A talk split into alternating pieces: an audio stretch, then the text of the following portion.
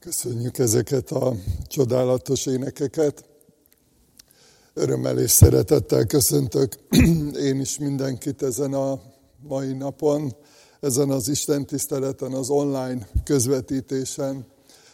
Tegnap kaptunk egy nagyon kedves levelet, amiben megírták, hogy van azért előnye is ennek az online Isten tiszteletnek, mert nem nagyon lehet róla elkésni, vagy esetleg otthon, és hogy nem kell fél órát keresni parkolóhelyet, mielőtt az emberbe akar jönni az imaházba. Hát a sok hátrány mellett jó azért átgondolni azt is, hogy, hogy vannak előnyök, vagy értékek, vagy ahogy hallottuk a bevezetőben, lehetőségek is. Egy ö, olyan történetből szeretnék egy részt felidézni, felolvasni a Szentírásból, ami egy nagyon izgalmas történet a Bibliában, másrészt egy veszélyhelyzetet jelent azoknak, akik őszintén bíztak és hittek Istenben, és ezt szeretném összekötni, összekapcsolni azzal, hogy ma virágvasárnap ünnepe van, tehát először is arra szeretnék biztatni és hívni mindenkit, hogy magasztaljuk Jézus Krisztust, dicsérjük Jézus Krisztust, ünnepeljük őt ezen az ünnepen, hiszen a korabeli eseményekben is ez történt, hogy körbeállták, körbeugrálták, ünnepelték az Úr Jézust, áldotta ki jön az Úr nevében így dicsérték és magasztalták őt. Ebbe a sorba álljunk be mi is, és magasztaljuk őt. Ugyanakkor arra is hívok mindenkit, egészen röviden összefoglalva, hogy tartsunk önvizsgálatot. Úgy is mondhatnám, hogy vizsgáljuk meg a, a hitünket. Egy Biblia verset szeretnék eh, ezzel kapcsolatban mondani majd, hogy tegyétek próbára önmagatokat, hogy igazán hisztek-e. Szeretném most felolvasni azt a részt a Bibliából, ami erről a történetről, vagy ebből a történetből való. Dániel könyvéből a harmadik fejezetből, a 16. vers második felétől, Ó, Nebukadnetszár király, nem szükséges, hogy erre bármit is feleljünk, van nekünk Istenünk, akit mi tisztelünk, ő ki tud szabadítani az izzó tüzes kemencéből, és ki tud szabadítani a te kezedből is, ó király. De ha nem tenné is, tudd meg, ó király, hogy mi a te isteneidet nem tiszteljük, és nem hódolunk az aranyszobor előtt, amelyet felállítattál. Eddig olvastuk Isten igéjét. Szóval bátorítalak, biztatlak titeket, hogy gondoljuk át újra ebben a csendben, ebben az élethelyzetben lehetőségünk van arra, hogy újra értékeljük önmagunkat, a hitünket, az Istennel való közösségünket. Kiben hiszünk? Mit hiszünk?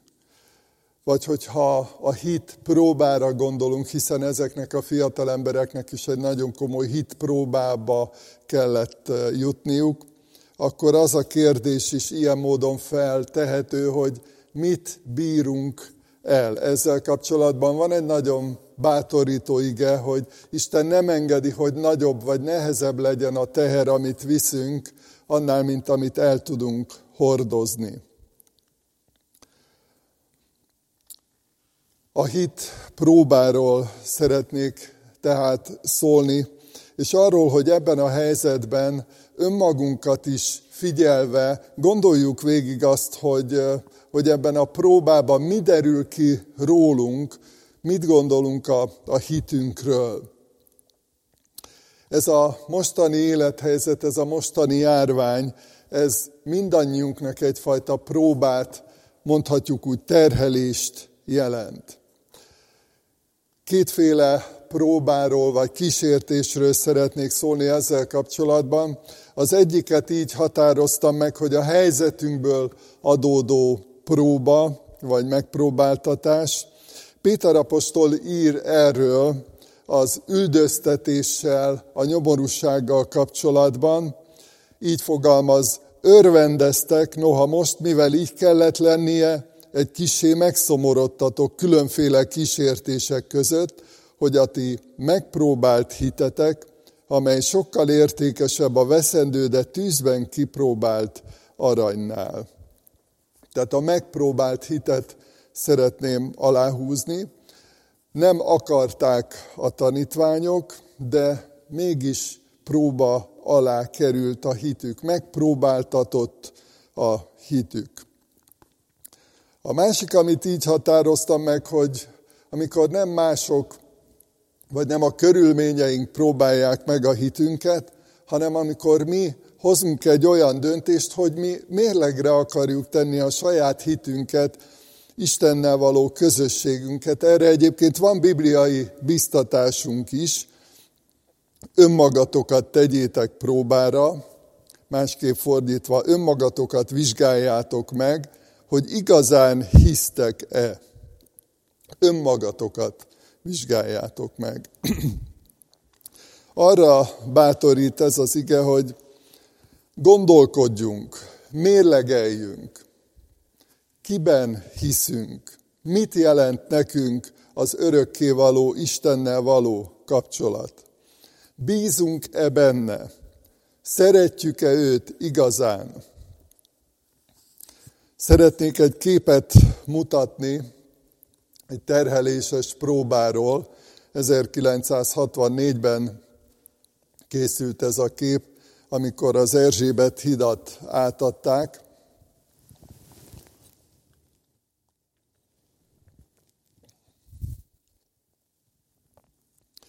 És hát egyrészt a képen is látszik, hogy nagyon sok járművet küldtek akkor a, a hídra. 115 jármű volt akkor a hídon, körülbelül 2000 tonna súly, és úgy tervezték meg ezt a hidat, és úgy építették meg, hogy bírnia kell a terhelést, bírnia kell ezt a terhelést. És igazából a, a mi hitünk is ilyen, mi személyiségünk is ilyen, teremtettségünknél fogva, hogy bírjuk a próbát, a megpróbáltatásokat, és ahogyan jeleztem, Isten megígérte, hogy nem lesz nagyobb vagy nehezebb a próba, mint amit el tudunk hordozni. A címernek a ma délelőttnek a valódi hit, és egy bibliai példán keresztül, ugye a három fiatalember történetéből szeretném ezt körbejárni, ezt a témát, ezt a gondolatot. Kicsit izgalmas ez a téma olyan szempontból, hogyha valaki azt állítja önmagáról, hogy a, az övé az igazi hit, és minden más hit az tévedés vagy hamis, akkor nyilván rossz érzésünk támad, hiszen nem úgy gondoljuk, hogy nem sajátíthatja ki senki a, a hitnek az őszinte és igazi definícióját. Viszont van egy nagyon nagy segítségünk a, a Szentírás, a Biblia, hogy abba például szó van, hogyha Jakab levelére gondoltok, szó van az élő hitről, arról, hogy a halott hittel szemben, a cselekedetek nélküli hittel szemben élő hit az, amikor az Istennel való közösségünkből, kapcsolatunkból fakadóan például nem különböztetjük meg egymást, vagy hátrányosan nem különböztetünk meg embereket, illetve segítünk azoknak, akiket Isten ránk bízott. Tehát vannak világos jelei, meghatározottságai az élő hitnek. Most a felolvasott igében három fiatalembernek a, a hitével kapcsolatban szeretnék néhány jellemzőt aláhúzni. Nem önmagukban hittek. Ma nagyon sokszor halljuk ezt a felszólítást, biztatást, hogy higgy önmagadban. A Szentírásban azt olvassuk, hogy Istenben higgy, Istenben bíz. Ha önmagunkban hiszünk, nagyon könnyen elkeseredünk, elfáradunk, mert hogy nem vagyunk tökéletesek, nem vagyunk hibátlanok. nem a szabadságban, nem a szabadulásban hittek.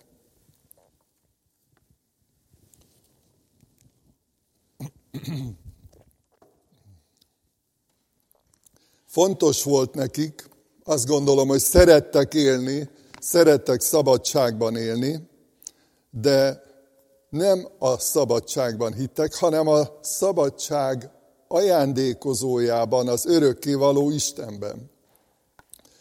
Nem a csodában hittek, mint ahogy ma nagyon sokan a csodában hisznek, hanem az élő Istenben, aki képes csodát tenni, akinek van ereje, van hatalma nagy dolgokat cselekedni. Az élő Istenben hittek, és benne bíztak. Egy nagyon fontos szempont még az ő hitük szempontjából, hogy, hogy a, az Isten igéje volt a hitüknek az alapja, az Isten kijelentése. Ugye az élethelyzet, amiről olvasunk, akik ismeritek a Bibliát, tudjátok ezt a történetet. Egy bálvány szobor előtt kellett volna meghajolni, azt kellett volna tisztelni, és ők ezt nem vállalták. Mert tudták, hogy az van az Isten igéjében, hogy ne legyen más Istened rajtam kívül. Én az Úr vagyok, az, aki kihoztalak téged Egyiptomból. Ne legyen más Istened rajtam kívül. És ott volt nem csak a tudásukban, nem csak a lexikális tudás tekintetében, hanem a meggyőződés szintjén ott volt a szívükben ez, hogy nem imádunk mást, csak az örökkévaló Istent, az élő Istent, szobrokat, bálványokat, elméleteket nem imádunk, embereket nem imádunk. Isten igéje alapján ott volt a szívükben ez a meggyőződés.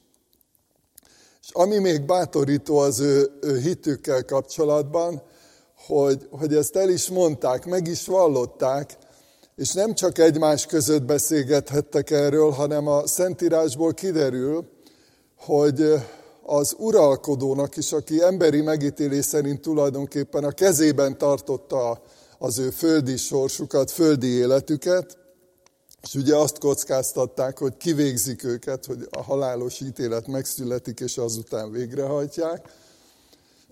Mégis megvallották, hogy király, téged tisztelünk, de Isten az örökkévaló Úr. Ő az, aki elsősorban fontos nekünk, és őt tartjuk szem előtt. Egészen, teljesen Istenre bízták az életüket, a jövőjüket, nem önmagukban, nem a szabadulásukban, nem a csodában hittek, hanem az élő Istenben, akinek a kezében volt az életük. Azt olvassuk a korintusi levélben, hogy vizsgáljátok meg, hogy igazán hisztek-e. És ahogy említettem, a Szentírás alapján mi megismerhetjük az élő hit, a valóságos hit igazságát és meghatározását. A hitünk nem emberi érzelmeken alapul, nem élmények határozzák meg a hitünket. Nem csupán a neveltetésünk, nyilván, hogyha valaki egy keresztény környezetben, hívő családban nőtt fel, ott nagyon sokat tanulhat, nagyon sok mindent megtudhat Istenről. De a hitünk elsősorban egy tudatos döntésen alapul. Pálapostól ezt így fogalmazta meg, tudom, kiben hiszek. Tudta, hiszen Isten megjelent neki, megszólította őt, ő pedig válaszolt, megtért, újjászületett, Istenre bízta az életét. A tudás, az ismeret és a tapasztalat volt az, ami ilyen értelemben tovább erősítette az ő hitét. Az első kérdés, ami segít ennek a megértésében és a megalapozásában, hogy milyen a hitünk, vagy kiben hiszünk, kihez kapcsolódunk. Ki ő tulajdonképpen. Ugye ezek a fiatalok, akikről olvastunk a Szentírásban, ezt nagyon jól tudták, ott volt a lelkük mén ez a meggyőződés, hogy akiben ők hisznek, akiben ők bíznak, az örökkévaló Úr. Ő az, aki megteremtette a világot, és ő az, aki nekik is életet adott, és ő az, az örökkévaló, megtartó Isten az, aki meg tudja őket őrizni, aki vigyázni tud rájuk. Nincs hatalmasabb, nincs nagyobb Istennél. Ez volt a szívükben.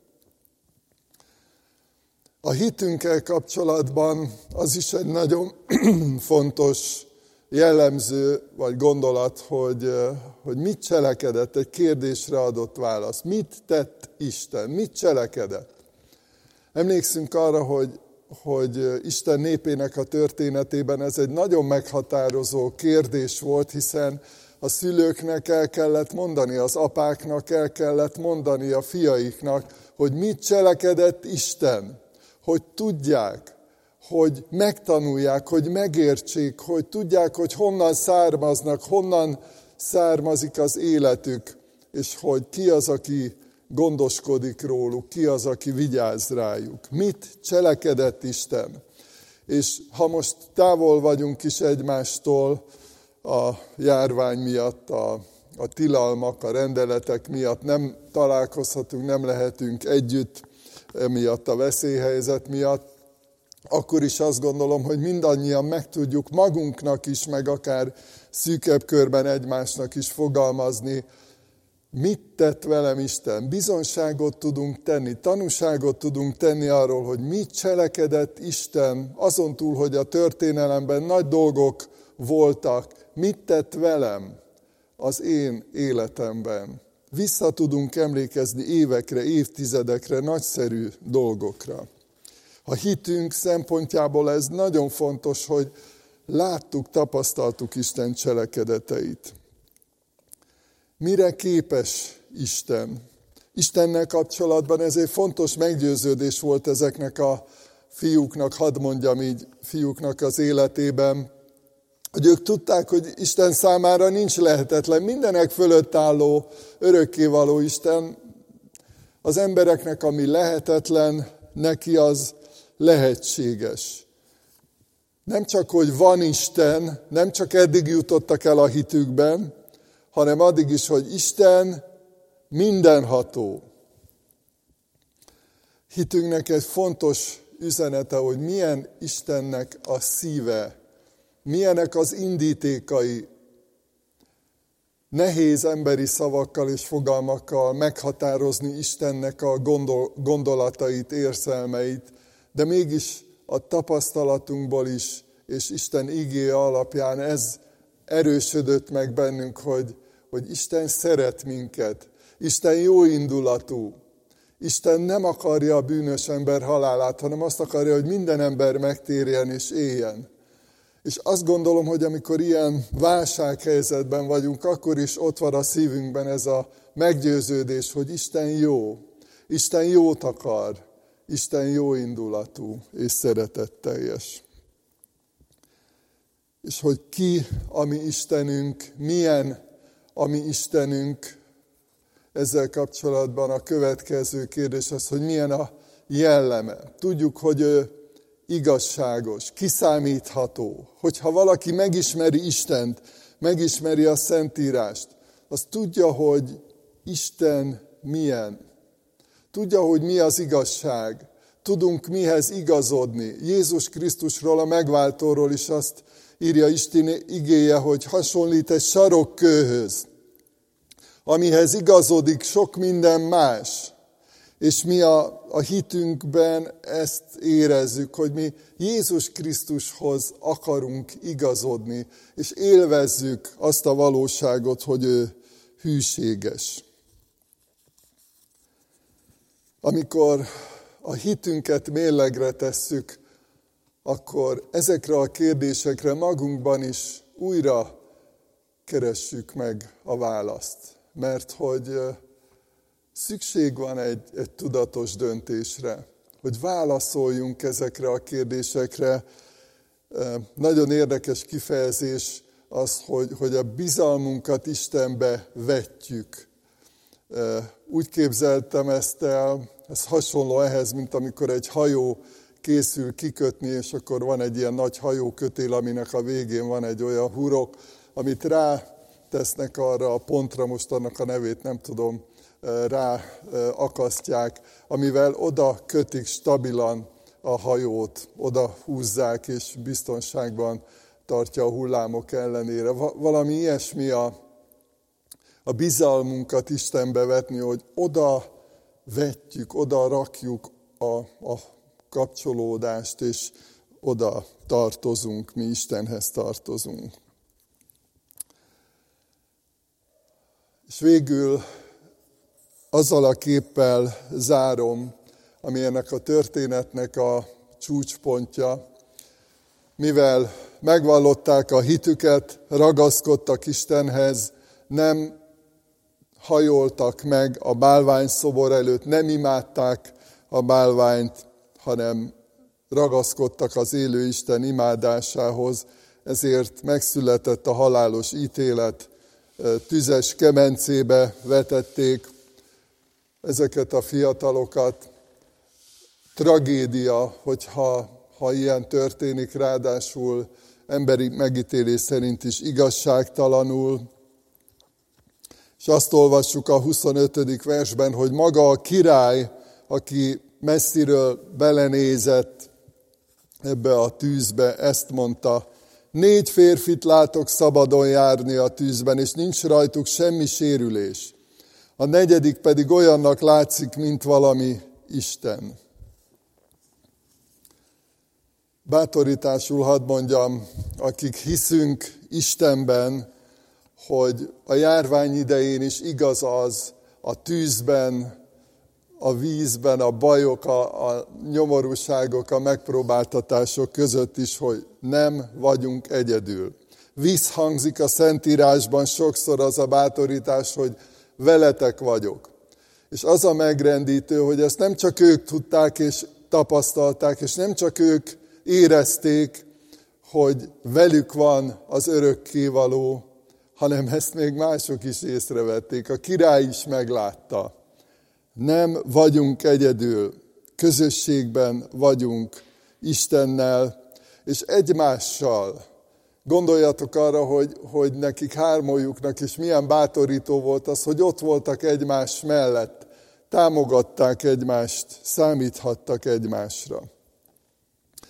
Egy fontos üzenet éppen ezért, mivel ma nagyon sokan vannak egyedül, és kényszerű okok miatt is sokáig egyedül vannak, hogy, hogy a, a gyülekezetnek, a hívő embereknek fontos most, hogy ne hagyjunk senkit egyedül. Fontos üzenet. Bár nem találkozhatunk, de vannak eszközeink, vannak olyan lehetőségeink, újra visszatérek ehhez, hogy kapcsolódjunk, hogy beszélgessünk, hogy segítsünk, hogy bevásároljunk, hogy biztassunk, hogy imádkozzunk együtt. Ne hagyjunk egyedül senkit. Jézus Krisztus valósággal jelen van a Szentlélek által.